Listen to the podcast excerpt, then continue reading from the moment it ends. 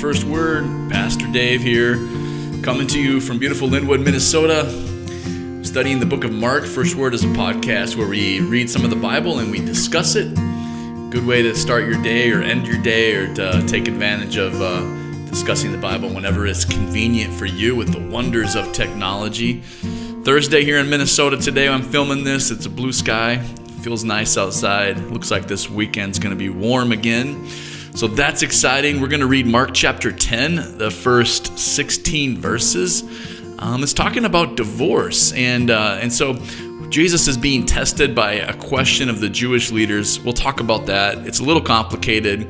But divorce is complicated. It's been a part of a lot of people's journey. Maybe you, as you watch this, this uh, if you want to read about uh, a Christian view of divorce and remarriage, in the in the links of this uh, uh, podcast, right underneath the podcast in the descriptions. It can be hard to find depending on if you're on a, a, a desktop or a phone, but it should be right in, underneath in the description. There's a paper by one of my professors, Dr. Klyne Snodgrass, Covenant professor, that wrote a great paper about what the Bible says about divorce and remarriage. So, encourage you to read that if this causes you any questions or you want to know more. But without any further ado, let's read Mark 10 1 to 16.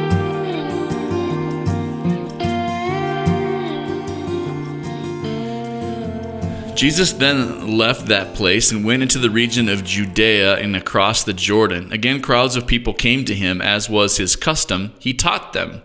Some Pharisees came and tested him by asking, Is it lawful for a man to divorce his wife? What did Moses command you? He replied. They said, Moses permitted a man to write a certificate of divorce and send her away. It was because your hearts were hard that Moses wrote you this law, Jesus replied.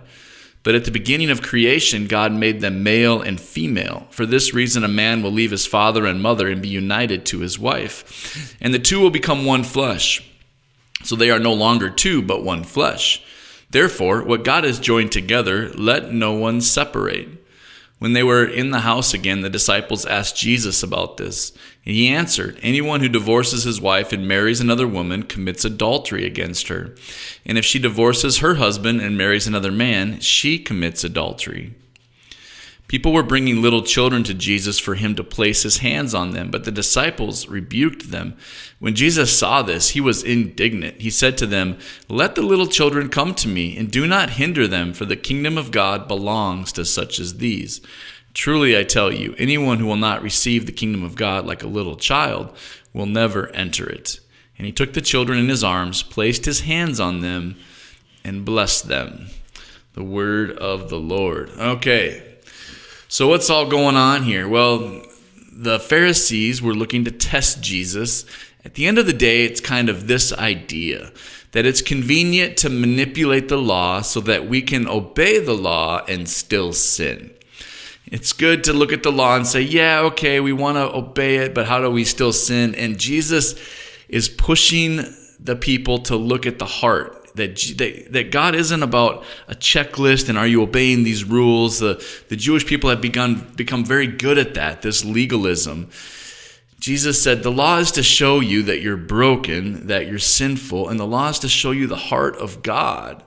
So the law said, yeah, divorce was permitted. The law said that only men could institute divorce. That's not good. Women had no voice. And the Bible continues to move and move and move to give women more and more of a voice. But this was the culture that the whole world had lived in, that men had used their power and dominance to have a patriarchal culture. And so only men could institute divorce. And there were two schools of thought in Jewish, the Jewish thought, the school of Hillel. The husband could divorce the right the wife on trivial grounds. So the husband had a lot of power and could divorce his wife on trivial grounds versus the school of Shammai, where only adultery was sufficient grounds for divorce. But it was really all about the man. And Jesus is concerned with what God wills. And he goes back to Genesis that marriage is a union of male and female under God, two people who love and sacrifice for each other. Paul in Ephesians 5:21 I think sums this up really well. Submit to one another out of reverence for Christ. Sacrifice, love, live for the other. So in verse 11, Jesus, uh, Jesus talks about, um, we'll pull it up here, verse 11. He answered, Anyone who divorces his wife and marries another woman commits adultery against her. This was a pretty radical statement. The suggestion that a husband could commit adultery against his wife, because in Jewish law, husbands had all the power. Adultery was only committed against the husband. The woman was the seductress, the woman was at fault. Um, and and this is a suggestion from Jesus that no no no no no a husband could commit adultery against his wife, implying equal rights and equal blame. The author, one of the commentators that I read, said this would have been startling to the Jewish people. And in Jewish law, as I said, a woman cannot divorce her husband. So in verse 12, it suggests that a woman can divorce her husband. So maybe that was added later on, or maybe Jesus was continuing to really push the boundaries of, of women and their voice and their right and their protection.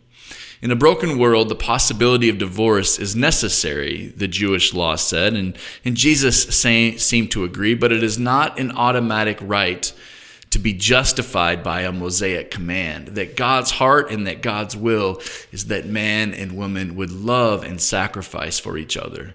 These verses also don't have anything to say about uh, about uh, an abusive situation, and, and these kind of verses have been used to uh, to to keep women, especially in really harmful relationships uh, where they shouldn't be staying.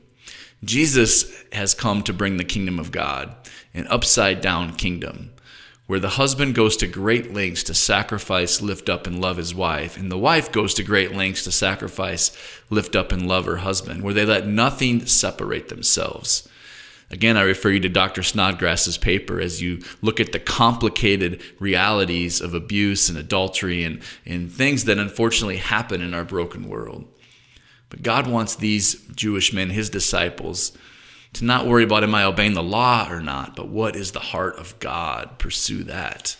And then all of a sudden, the children were coming. Children were to be quiet and not noticed, and and and, and to be uh, to just to be separate.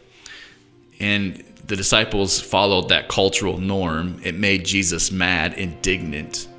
He said, "Ah, oh, this is an upside down kingdom. This is a kingdom where children who are who where children are noticed, where children are welcomed, where children are blessed, where we try to emulate their faith, they have something to teach us. This upside down kingdom is a beautiful way to live. It's our witness to the world. May we find ways uh, to love our spouse if you have a spouse. A little extra special today. Ways to notice children as you encounter children. Ways to just love your neighbor in, in radical and powerful ways. Let's find ways to do that even today. Friends, may the Lord bless you and keep you. May the Lord make his face to shine, may make his face to shine upon you and be gracious to you. May the Lord turn his face toward you and give you peace. Thanks for joining us for First Word. Hope it's an encouragement to you. Our artwork is by Emily Lemon, our sound production by Chris Stoltzman, and our original music is brought to us by Alani Leo. Have a great Thursday, friends.